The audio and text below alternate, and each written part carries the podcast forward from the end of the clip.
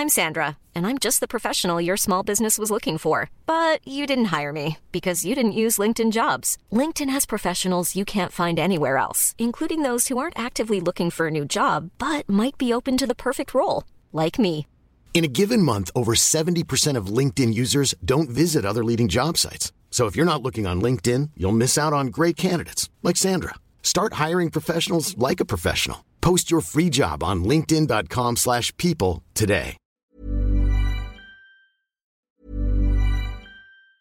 Burrow is a furniture company known for timeless design and thoughtful construction and free shipping, and that extends to their outdoor collection. Their outdoor furniture is built to withstand the elements, featuring rust-proof stainless steel hardware, weather-ready teak, and quick-dry foam cushions. For Memorial Day, get 15% off your Burrow purchase at burrow.com slash ACAST and up to 25% off outdoor. That's up to 25% off outdoor furniture at burrow.com slash ACAST. Hiring for your small business? If you're not looking for professionals on LinkedIn, you're looking in the wrong place. That's like looking for your car keys in a fish tank. LinkedIn helps you hire professionals you can't find anywhere else, even those who aren't actively searching for a new job but might be open to the perfect role. In a given month, over 70% of LinkedIn users don't even visit other leading job sites. So start looking in the right place. With LinkedIn, you can hire professionals like a professional. Post your free job on linkedin.com/people slash people today.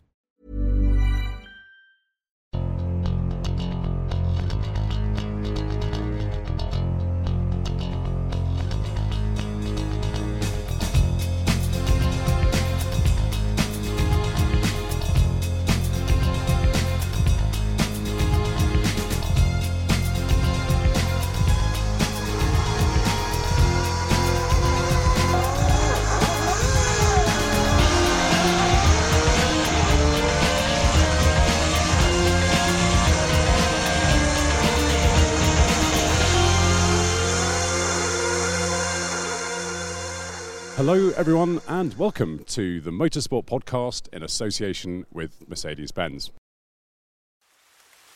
Some things are made to cope with puddles and rain. Others deal with the stickiest of mud. And as for the snow, that takes a warm coat and sure footing.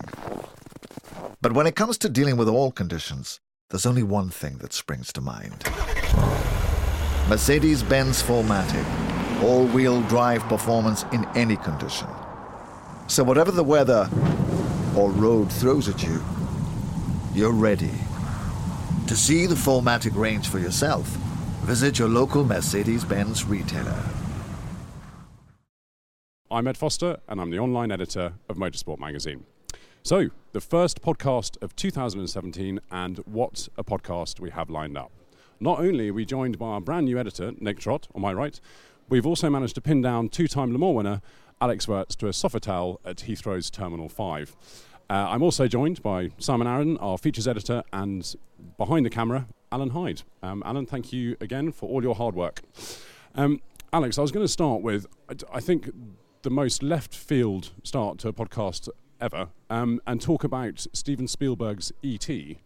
And the, apparently that had an influence on you becoming a BMX rider, which was your kind of first foray into professional sport. Well, first let me say hello to uh, the viewers and listeners wherever they are in the world.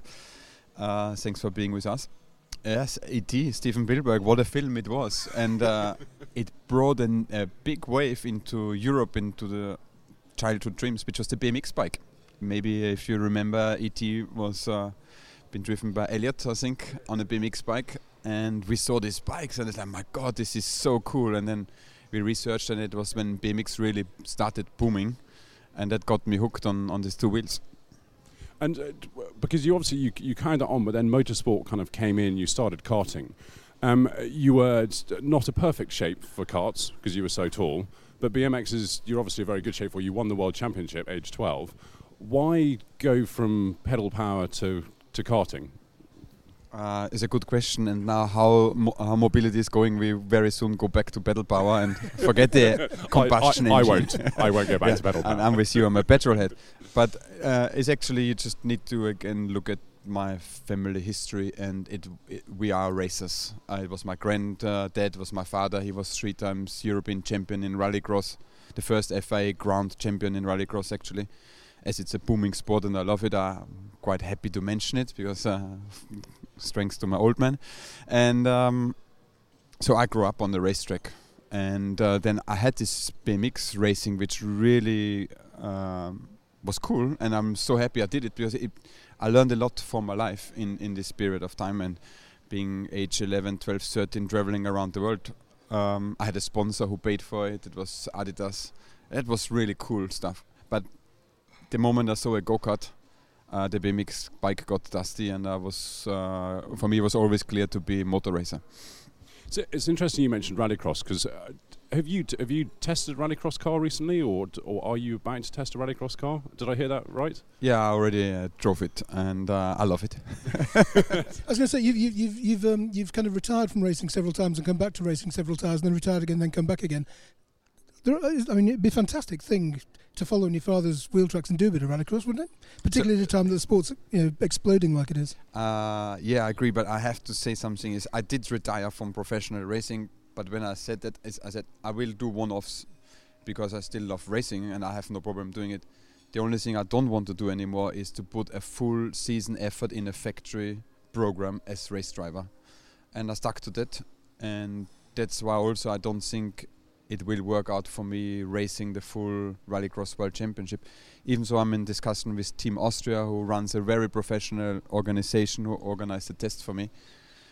Uh, as much as I would love to, the reason I stopped racing is because my entrepreneurial interest is just taking over. Um, 42 years of age. In this sense, I really want to move on from being behind the wheel of being in the management of the sport and my road safety and racetrack business. Did you ever consider um, when you were making, when you were riding BMX and you're, you're driving cars, did you consider that one of them might actually be a career, or was it still just for the hell of it at that at that time?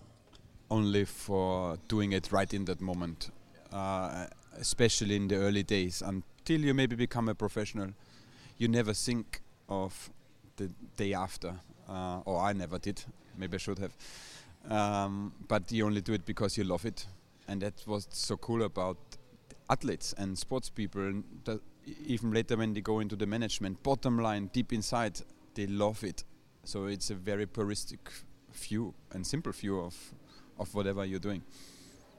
Um, it's, you know, obviously, motor racing is an extremely difficult sport to get to the top of. I think everyone knows that. But I, I think some current drivers would be surprised at the kind of the lengths and the struggle that, that you had, the lengths you went and the struggle you had. Because I was reading that you, when you were doing Formula Ford, obviously step up from, from karting, um, you went off to New Zealand to do a couple of rounds, and money was so tight that you, you couldn't pay the hotel. Or and you, I seem to remember sharing a Big Mac. T- tell us about kind of the struggle in Formula Ford and how, how difficult it was. Yeah, so I mean, karting I did on the lowest budget possible. I, I did my own engine uh, tuning. Uh, ended up uh, always retiring, uh, but it was anyway a fun lesson. But then went to Formula Ford, and we had uh, a gentleman with us who, whilst he was in New Zealand, his company folded. So I then had to pay some of the bills of his, but that was not in the budget, and we ended up on the last day in, in the last race that we knew we cannot pay the hotel, but uh, you got prize money when you were in the top three. So we banked on me again finishing in the top three. It worked. Absolutely no pressure. it worked for the few races before, but then I shunted, so we had no prize money. So then the hotel owner was not very happy, but he basically then said, "Okay, off you go back to Austria." so which we did, and on the airport we got very hungry, and we had no money, no breakfast. We found enough little coins between the three of us to buy one Big Mac, and then we asked the Big Mac to be shared. And then a nice employee at McDonald's cut the Big Mac in three pieces, and that was the New Zealand trip. But it was such a cool time, um, and anyway, we survived. So it is amazing. It's, it's something you obviously didn't mention then was you were uh, runner-up in the '89 Austrian Championship in karting, despite your height. Um, and then in Formula Fords, you went in and you won the '92 German Formula Ford Championship. Um, by this stage, compared to your um, contemporaries, you were already very tall. were, were people at this stage saying, Alex, do you think you should maybe think about a career in touring cars or or sports cars, or and and did you you obviously didn't listen to them, but was that something already at that age that people were kind of saying to you in terms of your height? Yeah, uh, from the first day on in motorsport in karting, I was penalized by size, and especially back then weight. I was overweight in karting.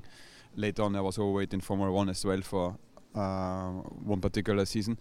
But uh, yeah, uh, but I said, anyway, I'm here. I want to try. And uh, every person who I've met until I've been in F1 said it's like you will not make it in F1 because people will not make a chassis for you, which they had to do many teams later. But then, if someone tells me that, I'm even more eager to go and succeed. Um, so yeah. Yeah.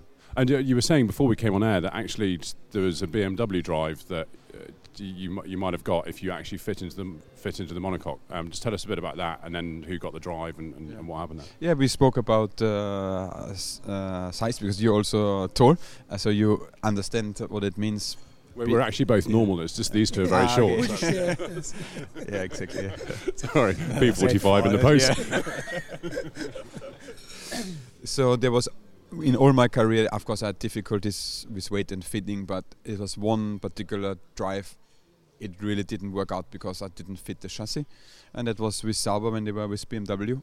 Um, I went there uh, over midnight to check that I fit in because it was late in the design stage of the car, and they have already done the crash test, and I didn't fit and they couldn't modify the chassis in time for me to race. And that race seat became then Robert Kubica's, who I, I made made him aware of my difficulties. He's a little bit smaller than me, so he just made sure he fits and says yes, it's okay. And then he had a good career there. So um, indirectly, I helped him, but I just literally didn't fit and couldn't drive the car. So can I ask quickly? You must have then a, a, real insight into not only the, the, the, height issues but the weight issue with uh, being a driver. And obviously, a couple of years or so ago, um, the weight of a Formula One driver in particular was, was in all of the headlines and rumours of people passing out. What, what was your assessment of, or what is your assessment of pressure on driver weight in, in Formula One at the moment? Yeah, that's an interesting one because in theory, motorsport is actually a fantastic role model for other sports where it doesn't matter how tall, how small, how heavy you are. We include the driver's weight since I think 20 odd years into the overall performance weight.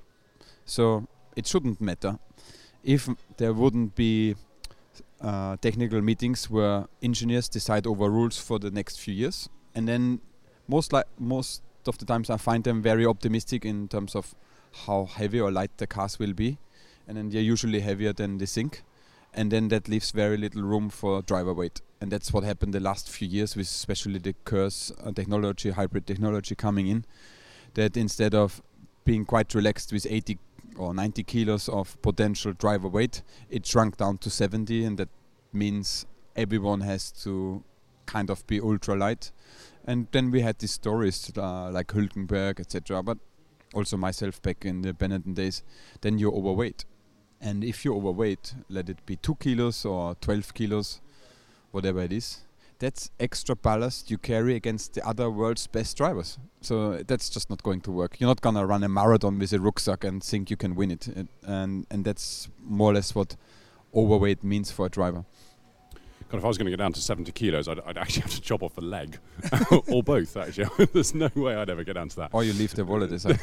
yes, well, um, so uh, obviously sports cars has, been a huge part of your career. Um, but your taste of sports cars came quite early with the Nurburgring 24 Hours. Um, how old were you, uh, How did that drive come about? And how old were you then? Because it, was, it was very early on in your motorsport career, wasn't it? Yeah, super early. Uh, forgot if I was 18 or 19, but it was very early. And the mighty Nurburgring, the Green Hell, as uh, Jackie Stewart calls it, um, was an amazing experience. I mean, what a race it is. I drove in a Porsche, had experienced teammates. Uh, one of my teammates uh, was a long-term friend uh, as well, who now designs most of the racetrack. So is again a competitor in my other business, uh, Hermann Tilke. But we had a really cool race, and I love endurance racing, to be honest. And, but the real first love for motors, for sports cars particularly, came when I was 11, I went to a motor show. and there was this Group C of Walter Lechner. And uh, my father knew Walter, and Walter asked me, young boy, ah, you want to sit in my car? And then I sat in this uh, 962 Porsche. They closed the door, and I was inside this cockpit. And suddenly it made like a click, and it's like, I love it. And that, that was the uh, love I still carry to sports cars. Because I think the shape, uh, sexy, the racing is heroic, and it's so authentic in what it is. It's just a crazy idea of man and machine racing over 24 hours in these ultra cool looking cars, and that's what um, made me always really in love with endurance racing. Do you feel? Do you feel that the the balance of the sport is slightly wrong at the moment in that Formula One drivers often have to drive percentage races to make the tyres last, or have been doing in recent years, and Le Mans, which always used to be a percentage management race, now with all the electronic guardian angels and things, the cars can go flat out. I mean, the, almost the kind of profiles have reversed, haven't they? A little bit. Profiles did reverse somehow. Um, I don't think it is the only problem. Well, let's let's uh, maybe not use the word problem because uh, could be misinterpreted. But uh, yeah, sports car racing now is definitely not looking after anything. is flat out from start to go. Yet we have um, to manage the energy levels with uh, quite a complex um, uh, regulations. But we are not selling it as complex. We are just selling it, and it is uh, technology will will which will be used later on on the road. Mm, so it's yeah. very relevant, uh, despite it being actually quite complex. Um, but very cool actually. Once you race it and drive it, and it's flat out, uh, then a 24-hour race becomes a real challenge. And it's also very interesting that Toyota, previously Audi, um, and excuse me, uh, you know they've, they've come up with very different and Porsche very different solutions to arrive at more or less the same kind of performance level. It's fantastic.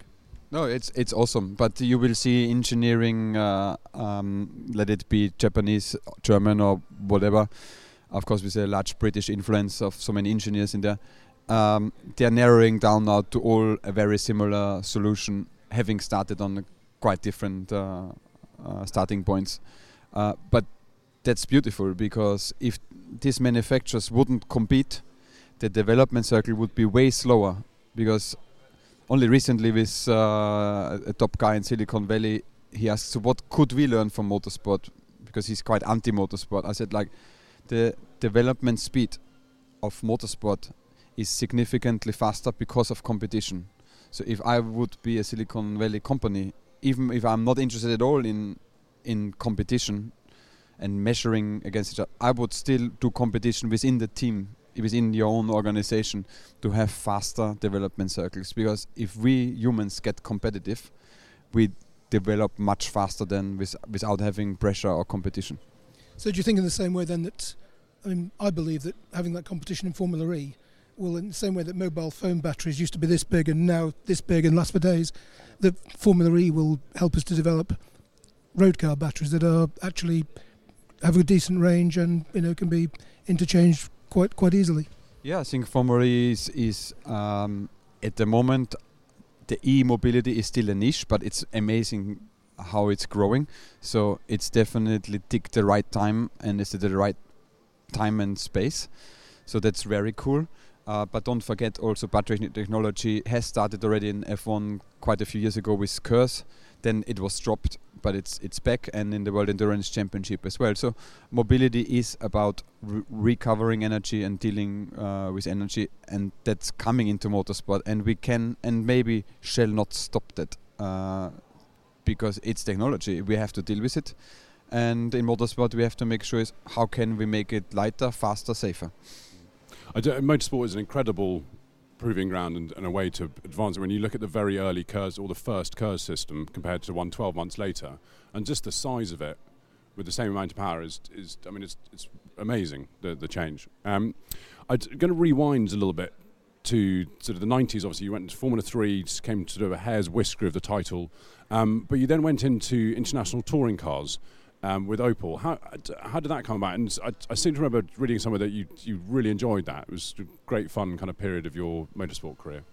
Yeah, uh, after Formula Ford, where I won the German Championship and the European Cup, um, I had no money. Then um, and, and, and a third of a Big yeah. Mac. then um, found a racing season which was half Germany, half Austria in, in F3 with Dr. Marko. Um, because in the end said, "Is look, you you dominated Formula Ford. I take a risk here. I run you." That didn't end up that well. Got a chance with uh, Opel in F3 for very low money. Nearly won the championship. Unfortunately, with a stupid crash I made, I lost the championship. Jörg Müller won it, but then again had no money and then um, said, okay, I will be a driver instructor in my father's uh, road safety school, which is great job, good stuff. And last minute, someone from Opel called me and says, ah, look, we have this two-year-old car. We need to run eight cars in the championship. Opel Austria would be excited if you uh, race. Austrian TV will come with you would you race? I said, yes, please. but I knew it's a really old car and I will have no testing, very little development. But it, honestly, I had nothing else to do at the time, which was I was happy about. Of course, not happy that the car was old, but it was a decisive uh, moment because I was put in Team Joest, and then uh, I got a great relationship with uh, with Reinhold Joest and the team uh, managers who then used me for a test in their Le Mans program, and that kickstarted my career. But maybe that's not where you want no, to go. go. I was, I was literally about to go, I was about to come on to that because it's funny. I I didn't realise that that Opel ITC drive kind of came about just just like that. Um, because without that, obviously, as you said, you wouldn't have got this opportunity, which I guess uh, is it fair to say kind of changed your motorsport career on this this one um, Le Mans test. Because you went to Paul Ricard's, I think, in the dark, having never driven there. Um, and then was faster than everyone else. Uh, Is that is am I rem- remembering correctly? Yeah, that was the highlight of my career. Maybe the only one. Uh, no, what happened is that uh, one of the I always went through years to the factory and said "Ah, I want to see the sports car, you know, the prototypes. So they realized I have this love. And then Reinhold Joest found it quite interesting and maybe sweet. I don't, I don't know what he thought. But one day he called me and says, Hey, Alex, one of my drivers, Pierluigi Martini, he has fever and I'm running this endurance test. So can you help us? I said, Well, I'm already there. So jumped in the car, literally drove there. We made a seat uh, at 8 or 9 in the evening. And I was supposed to start in the morning, but then the drivers, the car was reliable. They felt tired. And then they said, Man, you have to drive now. It was uh, 1 in the morning. Never been on the track, never driven sport car. It was even on the right side, so the wrong side for us Europeans. And they described me the track, and for some magic reasons, in the third lap, I've set the fastest lap time of the tests, and there were very fast drivers there. So then they started checking the data if I did a shortcut, and they asked me if I'm completely stupid. I said, "No, well, you said turn one is flat and Signes is flat, so why should I lift?" and then spoken like a true racing driver. Yeah. and then uh, anyway also the testing i did no mistake they asked me for a second test I again was um, uh, same lap times maybe the fastest or just hundreds of being fastest and that led to an offer for me to race in Le Mans and then we won the Le Mans race in my first attempt and uh, that definitely changed my career and it meant from now on I need no more money to race Yeah, because it's, it's worth saying that you, you had to bring budget even in those early stages of your sports car career, didn't you? It wasn't it wasn't come and come and have a drive and we'll, we'll pay you. Well, it was supposed to be like this, but then three weeks before Le Mans, Reinhold Joest called me, probably because he's seen the the costs for his private jet to Le Mans. says he needs 15,000 German marks, which is 8,000 euros. So actually nowadays you think it's nothing, but for me at the time it's like, oh, that's a deal breaker. I cannot do it. And he said, well, you have three weeks. Let's try. So I ran around of uh, whole Austria to find a sponsor. I found some one sponsor who is a close company and also imported skateboards. I said, look, I can give you half of the money because I like to help young people. And then I found a bank who gave me the other half of the other 4,000 euros. And so I, I brought the money to the race and uh, with a check and I raced and uh, it was a very good investment. Amazing, amazing. So, so you borrowed half of the money from the bank. You went you went Yes. to get a loan to get that drive, yes, exactly. Yeah. and I presume you paid it back now. I did pay it back. I yeah. think there's actually a, a hotel manager in, in New Zealand who's still wanting paid back as well. So, Oh um, dear. But I, hopefully he doesn't listen to this. Uh, hello to our Kiwi listeners. Um, so, but in that Le Mans, the, the the one the race you won, you could go a lap longer, couldn't you? And, and why why was that? Why? How did that come about? Because I, I just all I read was that well, we could do a lap longer. How- How and, and why? Uh, you should be interrogated because you're preparing really well. Thanks. My P45 is on hold for now. just just for a day or two. um, so when we did these Paul Ricard tests, uh, um, I, st- I studied technology of car engineering and car design. I spoke with the Porsche guys, and because Porsche was our engineer, it was a semi-factory deal. It was uh, privately run, but with factory support. And we we then discussed a lot, and I said, why do we not do special fuel-saving maps, and we try to save power on certain gears which we only use in corners uh, and then only on this now you can easily program that back then the technology wasn't that far so we managed to do that actually but funnily enough the Porsche engineers did not inform the Porsche company about it. And they all thought we can only do 12 laps. And we only did 12 laps in all the testing and practice sessions because we knew that's the only way to beat the factory Porsche the, the mighty GT1 Porsche um, that we go a lap longer. And we only opened that special trick in the race. I- It still meant we had to drive very fuel efficient, but it gave us that extra lap, which then cuts down quite a few pit stops over 24 hours, and um, that made us win the race. I love stories like that. I think it's I think it's great. Um, now, uh, as you said, the winning Le Mans changed things dramatically. Um, you were then approached by Flavio Briatore um, for a test with the Benetton. Um, tell us about that, because again, uh, did, was it a test, or did you did, did he call you up for a race seat, or what, how, did- what, how how did it come about? Uh, before I went to Le Mans, the whole story, I was so desperate to race anything because I had basically nothing. It was just coinciding when I got the phone call to race that uh, Opel.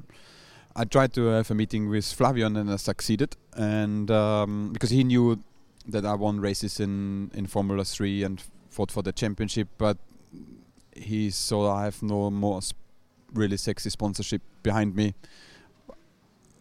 I wasn't that attractive. But anyway, in the very short meeting, he said, "So what are you doing next?" And I said, "Well, in a uh, one month's time, I go to Le Mans."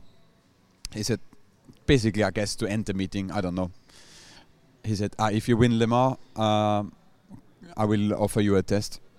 And literally on Monday, after I won Le Mans, there was a fax arriving at home and saying, "Okay, uh, at this period of the year, we offer you a two-day test." um, we will pay everything and just come and do the test. Are you will to do so? And yeah, of course I was will. So he stuck to his word, and I had the two days of testing. It was a shootout against Jarno Trulli, Fisichella, Paul Tracy was there, and myself, of who will get the test and reserve driver seat. And then I had a little bit of money saved from working as a road safety instructor and some other wheeling and dealing, and I took the money went to David Sears. Says, I know you have an old Formula 3000. It's very similar speed to the Formula One cars. I need one day of testing in Estoril to get me ready back into single seater driving. He said, That's not much money, but I will help you.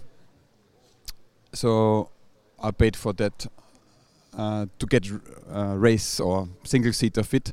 And it was a good investment because, uh, again, I was sitting in the car after two laps. Uh, I was on the base, only a few tenths of the regular drivers and ended up uh, just a tenth behind Gerhard Berger, two tenths faster than Alesi, and fastest of the juniors. And that immediately gave me the um, testing and reserve driver contract with Benetton at the time.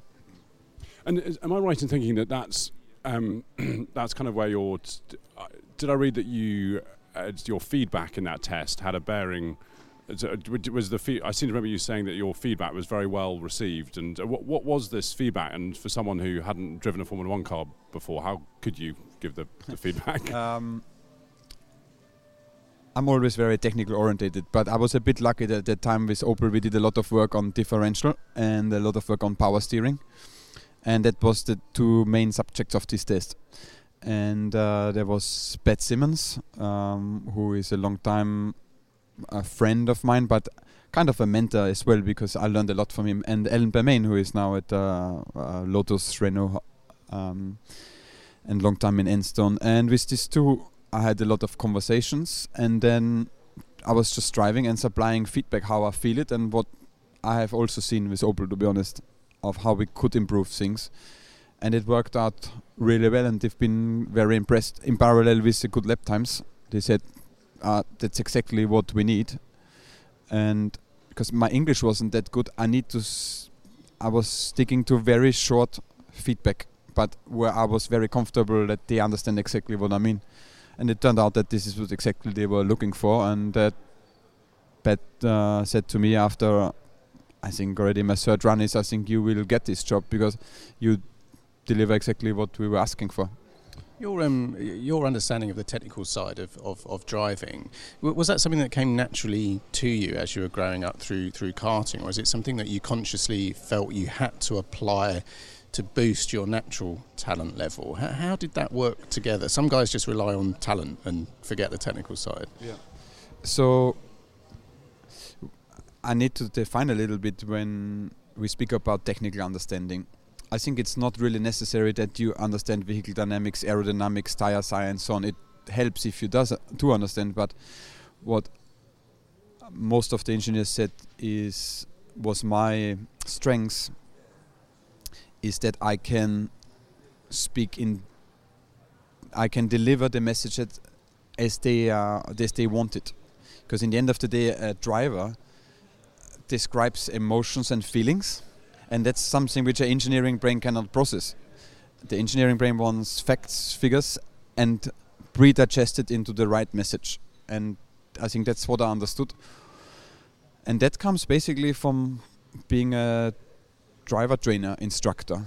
And my, my dad uh, made the global leading company in driver training. And I worked as an instructor and I I picked up how to communicate what is oversteer, what is understeer, how it apply, what's my influence on any vehicle dynamic issues, and that gave me an advantage definitely. I can imagine how uh, you know your first Formula One test. So many drivers could have just been completely overwhelmed by their emotions at that point, but you managed. I guess you managed to control that and allow the technical feedback to, to shine through. Yeah, thank God. Otherwise, I wouldn't be here. Because I realized this is one of my key strengths, Yeah. Uh, which then later gave me lots of contracts also, uh, very well paid contracts to actually be there to develop uh, the product, which is the race car. Did do you think it actually helped in an ironic way that your your English at the time was relatively limited, so you had to kind of keep things short and simple? Yes, absolutely, indeed. Uh, because it's too easy to get lost in long stories, like you can see already and listen. You're, It's you're my speaking, you're speaking to three motorsport journalists who are renowned for never Yeah. writing to We're here all night. Yeah. so, but indeed, because you need to put the package into exactly what matters, and that's also a message to all the young drivers: is like, you know, don't speak a story, speak what needs to be said, especially during a test or during a practice. Later on, when there is time, engineers also love to hear the long story, but uh, package it short and precise. Uh, we're going to come on to your your Formula One debut and then also Formula One career, um, and we've got loads of readers' questions. We're going to come to those in a second. However, before we go anywhere, um, Simon, have you have you got a Valentine's Day present yet for your wife? Strangely, strangely not. No, no. Yeah, have- I- I- well, I, I, I have I have good news because um, if you go to shop.mercedes-benz.com and you use the code Be My Valentine, it's very weird looking Simon in the eye when I say that. Um, use Be My Valentine as a code, you get 10% off. Um, loads of stuff from aftershave to bracelets to, to everything like that. So do go to shop.mercedes-benz.com. Um, there's loads of stuff on there, and you're not too late for Valentine's Day. So don't forget, everyone, you've been warned. Um, right, the, the Formula One debut.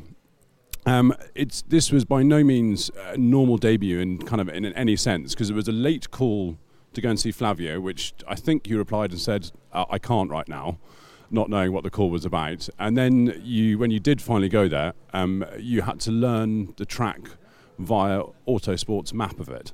Um, t- t- tell me about tell me about the call from Flavio and, and telling him to to not piss off, but sorry, I can't right now.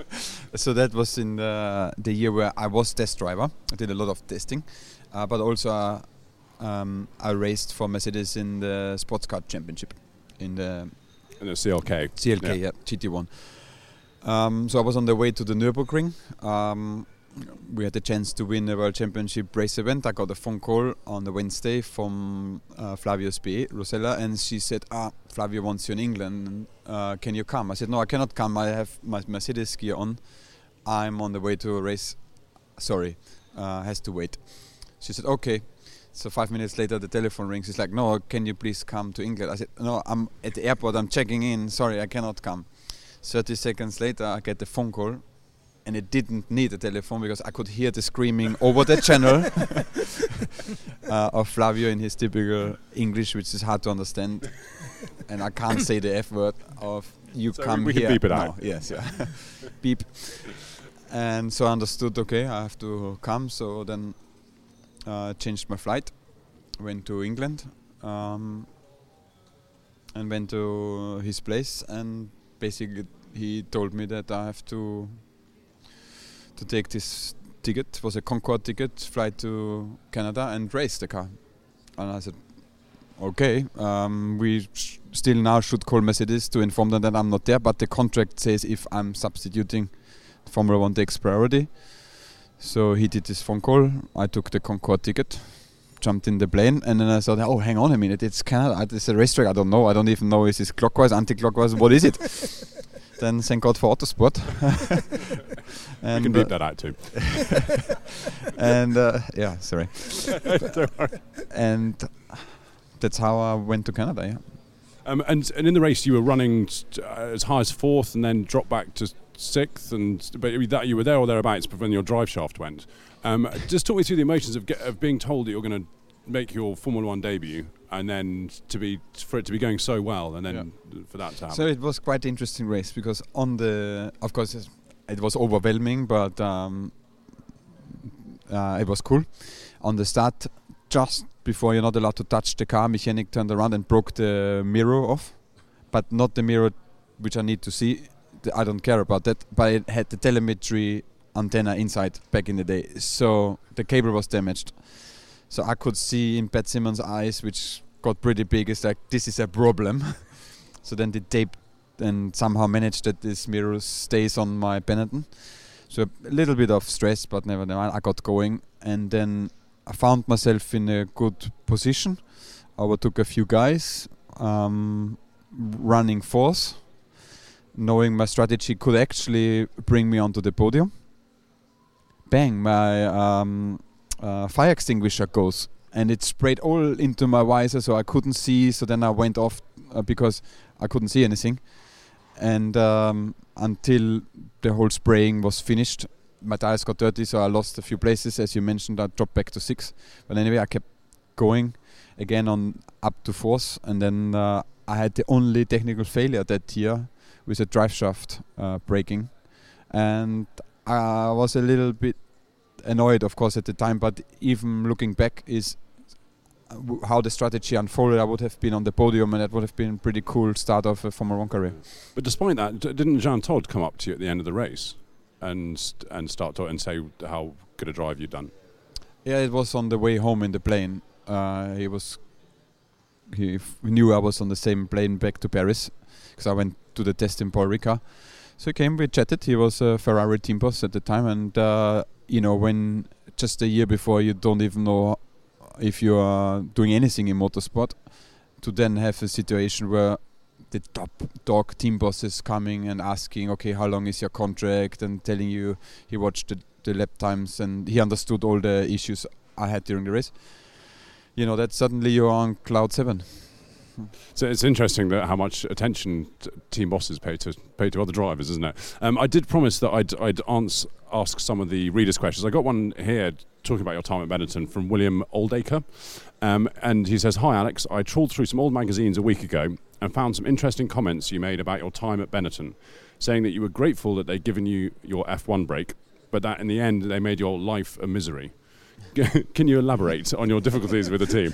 We have quite direct questions from our readers. yeah, but uh, maybe I also did direct uh, comments after two coffees. Um, what was difficult in the end of my Benetton days was, and I've mentioned it in other interviews, that um, that was a period of time where Flavio left and came back. I had no management contract. I was put on the spot. I stood my grounds. And that was a lot of political s- fights in the background, which, if you're talking of sport, and as an athlete, all you should do is focus on the driving and not trying to survive in a team atmosphere, which was pretty ruthless back in the day. It also beat other drivers like Fisichella, Trulli, who had similar experience. But much more than this is I was overweight. And back in the day, I was, you know, you're told you're not allowed to uh, say that in the media. Uh, there, back then, also no one really understood. Okay, what what is overweight? Uh, because nowadays everyone knows it's 10 kilo, and the Formula One car is four tenths of a second. If someone is 10 kilo overweight, we all feel sorry for him. Back then, not allowed to speak about it. Very few journalists picked it up, but you can't materialize it. And it it, it was. Uh, I, I look back and it's like, well, of course, no one designed the car to be on purpose overweight, but it was.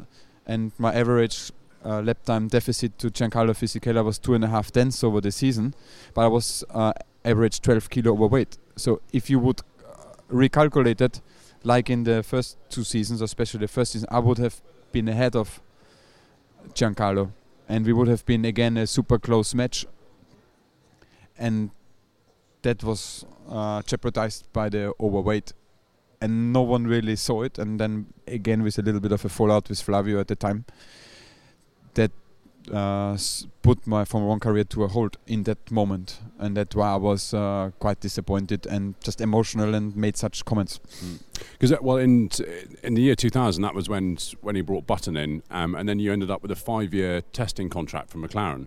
It, why did that happen? Is that because it, when Button came in, there was so little left, or do why why go to McLaren on, on a full testing contract? Um, I played a little bit casino, but also the logic behind was is that I wanted to go into a territory where it has nothing to do with uh, anyone I had to deal before in the first three years at Benetton, um, and um, Mercedes together with Ron offered me a very interesting contract, and I said, you know what, I go testing there. I convinced them that I'm good. Maybe they give me a chance to race. So I, I, I did this move. I don't regret it. It was two times extremely close to race for them full time. But then uh, they decided to take Kimi instead of me, uh, or one time renew uh, one of the existing drivers. Yeah, never mind. That's uh, that, that's life. But the decision was based on just getting into a neutral team where I can just focus again on the driving. Um, I, this seems like a good idea to talk about your different coloured boots, um, because there is a question uh, somewhere I can't find it right now. Um, who wants? To, uh, someone wants to know the story behind the different coloured boots. I'm, I'm saying we want to mention it now uh, because I think you were banned when you were at McLaren from having different coloured boots, um, and they then came back. So, so tell us sort of I what wonder, happened. wonder whose decision that was. Oh, I don't know. It might have might have been called Ron, I guess. Yeah.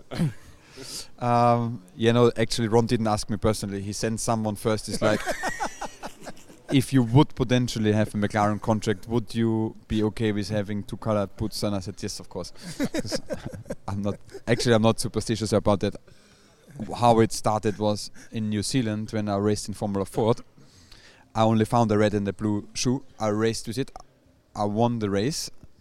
So my team boss said you have to keep it, but I found out that the media instantly focuses on it. And I had much more media return. And again as a young guy all you want is media return that you can please the sponsors and find more money. So I, I clicked and it's like okay that's something which is just a little marketing thing So simple and minds, journalists, really, isn't it? Oh, different Valent- coloured boots. uh, I mean, Rossi did the same, didn't he? He recognised that Valentino Rossi recognised early in his career that if he changed his helmet colour or if he had dressed as a chicken after a race or whatever, that he would attract the press. He obviously had the talent to, to go with it, you know, to generate that. But um, what, one thing I was going to, going to ask, and, and I'm not quite sure how to phrase it without it sounding insulting. Um, at what point in a racing driver's career does he or she recognise that they're getting slower? You know, it's very simple. the stopwatch doesn't lie. you know, so it's very very simple. Um, but um, in a term of a sportsman's career, you always have some up and downs. You, whenever you realize you're not on top of your game, either someone tells you or you have better you find out yourself is okay what do i have to change that my mind is sharp again but that's the key f- to become a real champion or to become just someone who was close but didn't succeed that's what i consider myself and i knew that on a good day uh, in f1 i could do sensational and uh, stand up and beat uh, lap times of someone like Raikkonen and Hakkinen, etc. But I was never consistent enough, and that's especially for racing, tuning my mind. And uh, now I don't want to get too philosoph- philosophical, but I looked into this very carefully because I never had that before in my racing. But because I was always so self-confident, but then when you're in F1 and suddenly so much happens to you and you're still a spring chicken in a political world where it's not only about a goal which you can chase it's suddenly you're there and you have to succeed against many top talents of many generations um, you need much more than just talent and a little bit of self-confidence. And that was knocked in my case and i could not recover from that. But the great champions they make sure that each weekend they are absolute top of the game and they win multiple world championship. And uh, that's what in F1 I didn't have. I then came to sports car racing and my natural love was so good that every weekend I didn't even have a doubt in the abilities and it worked out very well. Can I ask you? You mentioned doing great things on certain days in Formula One. Ask you about the 1998 Monaco Grand Prix. I remember the late great writer Alan Henry uh, I think he was in, writing an Autocourse. He said it was as though Michael Schumacher had come up and he was found himself. He was, he was racing against himself because you were that day. I mean, you were. It was it was a fantastic battle. You just kept him behind all the time, interlocking wheels. He wasn't getting through. And then later on, you had that big accident in the tunnel. But that was a that was a real kind of moment when a lot of people went, "Wow." Yeah, so I'm still very annoyed about that race. Simply because I wasn't actually racing, Michael. I came I was on a different strategy. Mm. So I was fighting for P2 in the race, and he was fifth or seventh. And I ran up into a train of cars I had to lap, and he was with fresh tires behind me. But pit stop corrected, he was yeah, way behind. behind yeah. me. Um, and then I thought, okay, um, I think he will not overtake me. And if I take Loews hairpin from the outside, I might be able to overtake one of the left cars he dived in, and when he dived in, I should have stayed calm and says, "I'm not racing him." Okay, uh, it will delay me a little bit, but by the time my lap times were well on on target for P2 behind Hakkinen, but then my fuse clicked into macho mode, and I said, "Actually, I'm not gonna let that German guy just overtake me. I you have didn't to call him a German guy at the time, did you? That's uh, not the phrase you used at the time. not inside the helmet, uh, but that stays private. Um, but uh, we were friends at the time, I have to say. So I said, no, I'm gonna fight back, which it looked cool on telly, but actually was just a simple, mm. stupid move because with all the wheel banging, I damaged my rear suspension, which then later collapsed, caused, caused, yeah, caused, uh, caused the accident, and took me away a great result. Um, and I, I, regret that moment where my brain, my fuse just snapped. Well, to fast forward to 2005, um, and Juan Pablo Montoya injured his shoulder playing tennis on a motorbike, um, and you were drafted in for that uh, f- uh, for the race at Imola. Um, you know, we were talking about your height earlier. That was a you can hard you can only turn on some corners with one hand. Um, yet you still you finished on the podium after Button was disqualified. Um, uh, talk us a bit about tell us a bit about racing at Imola in that McLaren with, with one hand, basically, because it doesn't sound like the yeah. most fun thing you can I, do. I want to uh, say how the whole thing came up that I didn't fit, because maybe that's interesting and uh, uh, not too many people know. I actually, in 2004, I had a great offer from uh, Ford and Jaguar to join them, and we agreed the terms, and it just needed the signature of Ron and McLaren on the release papers. And throughout the, the design phase of the McLaren for 2005, that went on negotiated. And then when the designer, uh, Mike Coughlan, asked the team management, "Do I have to design the car for Alex or not?" They, he was told, "No, we are just about to release Alex into this contract, uh, three-year contract, uh, good payment, secured by Detroit. So a nice, nice little contract." So then Mike went on and said, "Okay, I don't have to design this car for this tall, lanky Austrian. Uh, I can make it nice and small." That's what he did. But then I wasn't released because uh, the shareholders decided, no, actually, we prefer to keep him as an asset, and I had no say in this. But then I was suddenly back. Montoya injured the shoulder. The first racer didn't fit, so uh, my one of my best friends then got the drive uh, for the race in Bahrain, Pedro de la Rosa. But by contract, I had the first ride on a substitute role. So then they made an incredible effort for a lot of money, working flat out. Uh, which now much later I appreciate what effort they went through to fit me into the car, but I still only could drive one-handed around hair, uh, right-hand hairpins because uh, my hands got stuck on the legs. And um, anyway, I, knew I had to take the chance um, and can't wait for another race and give Pedro another chance. So in the end, I, I realized I must go into this car. They done the effort. I'm just about legal to, to race this car, and it worked out all right. Uh, because you then you then went to Williams as well, um, and it was the move there. Was that because uh, was that partly because of Frank and Patrick? Because they're sort of real racers, Frank and Patrick. I think everyone has a soft spot for, for Williams in Formula One. Is was that part of the reason behind moving there? Um, while we just spoke about the race in Imola, at the same time I had an offer from uh, um, Newman Haas to go to race IndyCars. Again, top contract, but I had this race and I said, no, I'm not going. Uh, because I was told I will also race the next race. So I was already the year before designed out of the car, then was told I was doing the next race. And I took it all personally, but I didn't do the next race. So I got so cranky and I was a little bit uh, too aggressive than maybe in some of the meetings that we realized okay in 2005 after five years uh, maybe better for me to move on and change team. And i'm not proud of that moment. I'm just telling you honestly how it was because i now understand fully that as a team they have to look after their interest. And they didn't do anything against me uh, but back, back then I didn't understand that, so I said no, I need to go and, and move on, and that was the natural end of the contract. Um, so I spoiled the American contract with not doing it because of the Imola race, but then not uh, renewing with, or they not uh, renewing with me for a future relationship. I had to go and look for something else, and really, really late in the season, I had uh, options to go to DTM and so on, but I still preferred to be single seater. I got a phone call from Frank Williams, and he said, "Look, we may be not that interested, but um, having a test cockpit, I want you uh, to help us develop the car.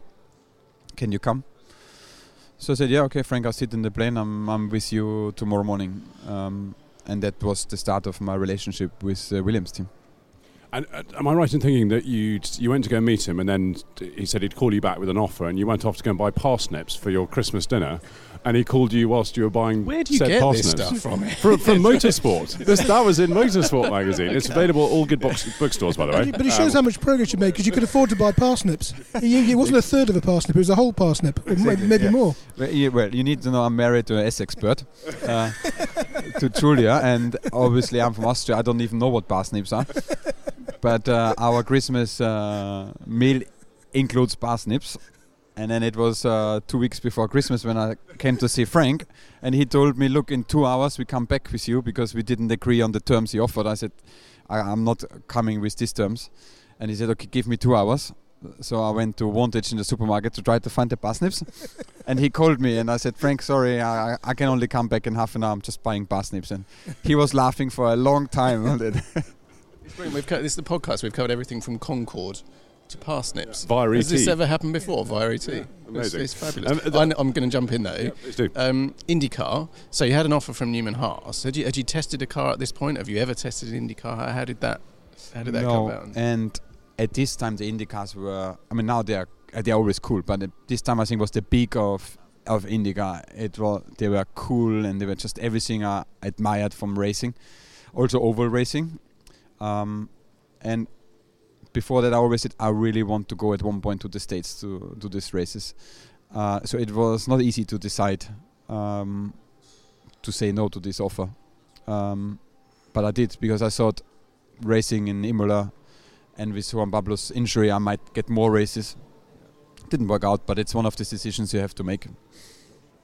And uh, I've got a question here actually from Matt, um, who wants to know what the differences were in the working environment at McLaren and Williams. I mean, obviously both extremely successful Grand Prix teams with with, with loads of history, um, but they're very quite different teams. Was, was that apparent on the inside? Um, yes and no. In the end of the day, there's one parallel between all motorsport organizations I've worked with is they are engineering and process driven. So, and that in the end makes them all the same because they look at something, they analyze it, they improve. They look at something, they analyze, they improve. You always try to find the weakest link and improve it. And that's uh, a beautiful uh, process and evolution which works so well in in all these top teams. However, there is of course a difference, but that's more to do with the characters and the behavior of the team bosses. Uh, you know, and yes, uh, Frank Williams uh, is very different to Flavio Briatore or Ron Dennis. Um, but in the end, for the real working, it, they are more or less the same. And and it was at Williams that you you, finally got your race seat alongside Nico Rosberg. But I don't. You weren't very happy in that race seat, were you? And you, I mean, you, from the outside, you would have thought, you know, you, you've been testing at McLaren, one-off race, testing at Williams, and now you, you've got this race seat. Um, what what was going wrong? Why why weren't things clicking? Um, how much time have we got left? oh, we're, we're okay. We, t- we can run over. So, as, as long as you're not going to um, miss your flight. no, don't worry. So, when I was testing, you know, with all the s- few years before at McLaren, I was so keen to come back racing. I was sometimes close, and I kind of with this fight burned out a little bit mentally. Uh, and I thought, ah, when I come back in the race car, I will get back this fire and hunger like I was used to from since my entire sporting career. And as a third driver with uh, and on top of it with tires which were super sticky on the front didn't give you much understeer and you could chuck the car into corners like crazy. That was my style. I came to race in 2007 they changed the tires to a super weak front tire uh, uh, so it was only understeer limited and completely not my style with and on top i didn't get this thousand percent hunger, which I thought I will. And at this point of the se- uh, of of my career, so like I started saying, "Hey, why is that? You are back to where you wanted to be after quite a fight, and it's not coming." So then, these two things made me a little bit like not not unhappy, but thinking, "Okay, you must check because if you compete against the best in the world, if you are not hundred percent each every second, uh, it's an uphill battle, and that's what I found myself in. So on some tracks it worked very well, especially in race stream. My average times was quicker than Nico, and together we managed to get a lot of points and finish fourth uh, in the constructors, which was the best result by far for Williams at this period of their existence. But I demand for myself more than 99.9%, and that wasn't there. And I simply think I was it, it was mainly down to me a for not being able to change my style to fit the tires but why is because I think I was too burned out from all the years of fighting to come back into a seat and I was hoping for the kickstart to happen automatically and didn't How early in that season was it, 2007? How early in the season was it that you, it actually dawned on you? Thought, heck, this is, this isn't going to work. um, uh, early, I would say. Um, but then, of course, you you fight on, and it's not that you, I just give up and walk home. Of course, I was fighting, but uh, throughout mid-season around Canada, you then realize, okay, this is much more uphill struggle than I was hoping. Uh, you're trying to find excuse. Uh, so did I. But in the end, I was relatively honest to myself. I spoke also with Frank. It coincided also that f- the team knew that if they want to come back to the front, they need uh, way more budget. Then, uh, of course, there was Kazuki Nakajima also coming with some support from the engine supplier from Toyota. Uh, but we had a very open chat about all of this, and then said, okay, um, I will move on into the place I love, which was sports car racing, and uh, he can go and chase some budget and change his uh, team driver pairing. Uh, that was the decision, more or less. You mentioned going into sports cars there. Um, what was it like going back to Le Mans again for the first time in so long in, in 2008? Um, the cars must have been so different to what you'd used, you know, when you first won Le Mans. Um, did you feel as though you were, you, in a sense, you had kind of come home? And when you first went out at Le Mans? No, it, I, it, I felt like an alien actually, um, because this uh, it was with uh, the diesel Peugeot. Lap times were very fast, and after my years in F1, where uh, we we drivers complain about bumps and curbs and all sorts of things because we want everything to perfection by nature, and the industry gives you perfection. Then you go back to Le Mans where there's a bit of grass on the track and dirt, and no one cares about it. And yet you go 260 through the Porsche corners with two meters of runoff. Uh, the first few laps, uh, I think I had to change my underwear uh, because the, the your teammates pile through with 20, 30 k's more, where you do a little lift, they just go flat out, and that was a wake-up call and uh, okay, it only took me a few laps to come back, but it's like wow, you know, it's a different kettle of fish, which um, was surprisingly cool and refreshing because then suddenly it was a different world, a challenge. Every time I was sitting in the car, I got back this love sensation from my 11 year old dream sitting in that Porsche car.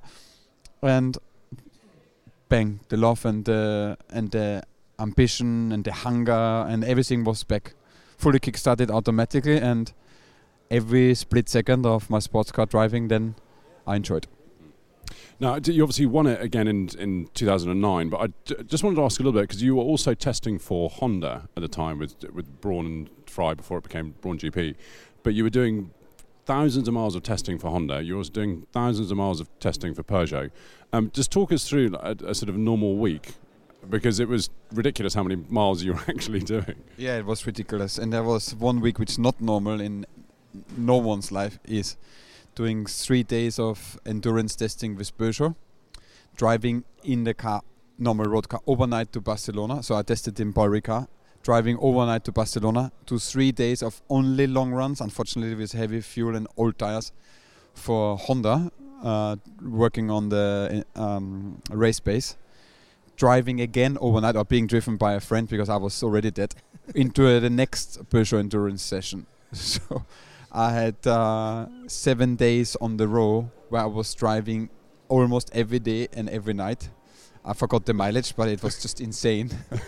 In a way, it was also cool because uh, it's not so many times you yeah. can do that. Yeah. You know, amazing contrast between those cars as well. I mean, how do you, uh, how did you find yourself flipping into the two different styles required for a high revving Formula One car and a relatively low revving endurance car. How, how did you as a driver adapt to that? Uh, by that time, uh, my career was quite easy. Um, and also the driving style, the tires we've chosen were very different. I find it more difficult if cars are very similar and you have to change between them because if they're so far apart, um, yeah, the, your skills will very quickly adopt. If it's very close and it's fine tuning here and there and it's a little bit different, then actually you struggle more. So, um, plus to be honest, it wasn't that I had to go out in the first lap prove myself with a new lap record. So if I have three four laps to adjust, uh, but I, I do remember back in these days when F1 wasn't very powerful, that the the diesel torque felt so much stronger, and I was a bit disappointed going into the F1 car in terms of power output. It's, it's funny to hear that. The idea, yeah, diesel, diesel sports car Yeah. more impressive than a, a Yeah. Formula One car. Yeah. Um, we- we've got we've got time for a few questions, which I'm going to do in a second. But it was around this time, 2008, that you uh, you drove the doctor's car at Singapore, didn't you? And that this was obviously what has now become Singapore Gate, um, and was- you were quite busy in the doctor's car with with Piquet's um, crash or slide off or, or whatever we call it. Um, the local doctor had a few problems, didn't he?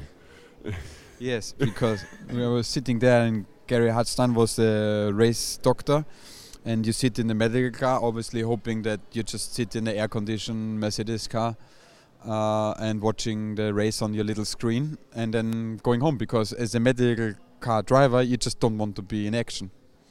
And then we hear on the radio crash drivers not moving and then suddenly from just hanging around there thinking okay that's my race weekend um, when the doctor next to you suddenly puts this face on because he has other radio and then it's like my god that's serious. And he says quick quick quick. And then for me quick means i go as fast as this car can go which uh, you can debate if i'm talented or not but it was definitely too much for the stomach of the singaporean local doctor who was sitting behind me. So he lost his lunch the car with an interesting but not very pleasant smell. Which then, okay, we arrive at the scene of accident. Thank God he was fine and there was no drama. But then after the race, just when the chequered flag had stopped and the last car stopped, you're allowed to get out of the medical car. He came to shake my hand. and all I wanted is, oh my God, did he wash his hands? anyway, but that was my little Singapore story. Brilliant. I, we're just going to take some of the some of the readers' questions. Um, we sort of dot around a bit. Uh, I could, there's quite a nice one here about because you're obviously the head of the GPDA, the Grand Prix Drivers Association. Um, uh, it, this K one one one. Um, I don't think he was christened that. I think that's just a, an online username. Um, he's asking what does the GP, GPDA actually do, and also what have you achieved that outsiders might not have heard of, that might not have been in the press, or um, yeah. So what does it do, and then just an example of, of what you've achieved. Uh, good question. Um, so if you take the big scheme of the GPDA, is uh, apart from F1 itself, the oldest organization and longest lasting organization. Uh, it's the some people call it a union. We are not a union because we don't stop things happening. We actually uh, just want to have the drivers united and organize the various and really varying opinions of drivers and channel it to cooperate with the stakeholders. Um, sometimes that's confronting them um, because the drivers feel so, and most, most, most of the times it's just let's work together. Uh, over the years, uh, the GPDA has most of the times been a driving force in asking the FIA to look into safety and improve the safety, um, which when cars are safer nowadays you feel ashamed if you say F1 is safe. I think uh, it is a unique selling point of racing that we don't jeopardize performance, but we making the car safer and safer. I think it's a unique selling point we should underline as a strength. Um, and these cars are incredibly safe. Uh, that means we can also race very aggressive and we can have such high speeds. And we can race Singapore tracks, Monaco, and still do it despite the entire world is moving into a safety cushion uh, much more extreme than we do in racing. So that's something you can see that GPDA's role.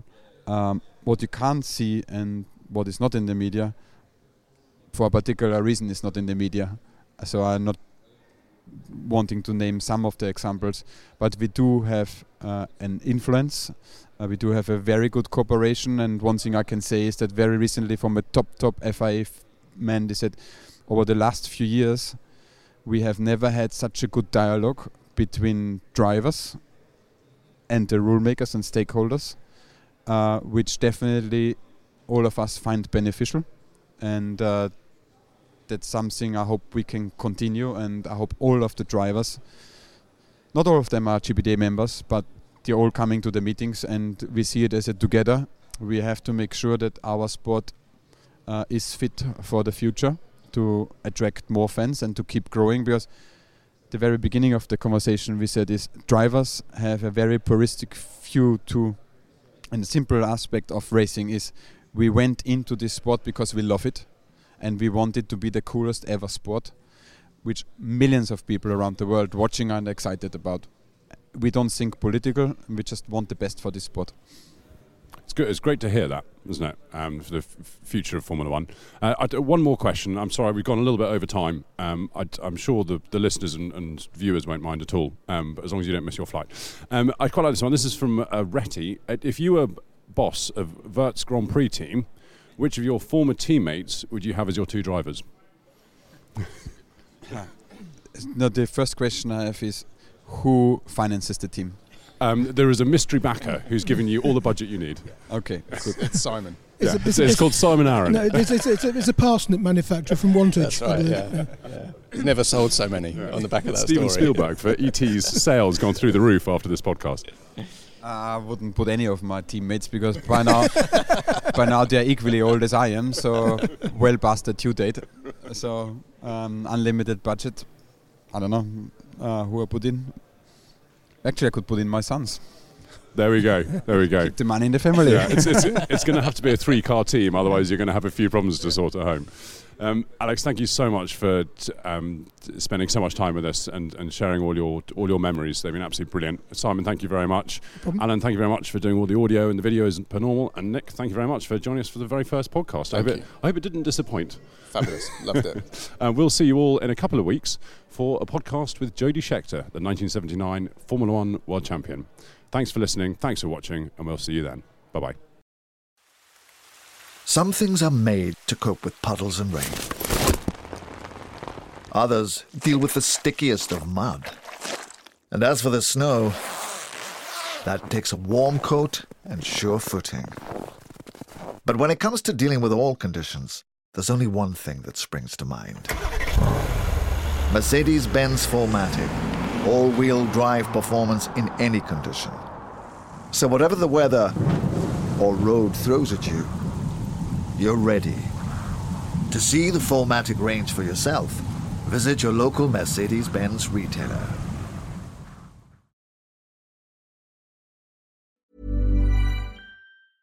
Mom deserves the best, and there's no better place to shop for Mother's Day than Whole Foods Market. They're your destination for unbeatable savings, from premium gifts to show-stopping flowers and irresistible desserts. Start by saving 33% with Prime on all body care and candles. Then get a 15-stem bunch of tulips for just $9.99 each with Prime. Round out Mom's menu with festive rosé, irresistible berry chantilly cake, and more special treats. Come celebrate Mother's Day at Whole Foods Market.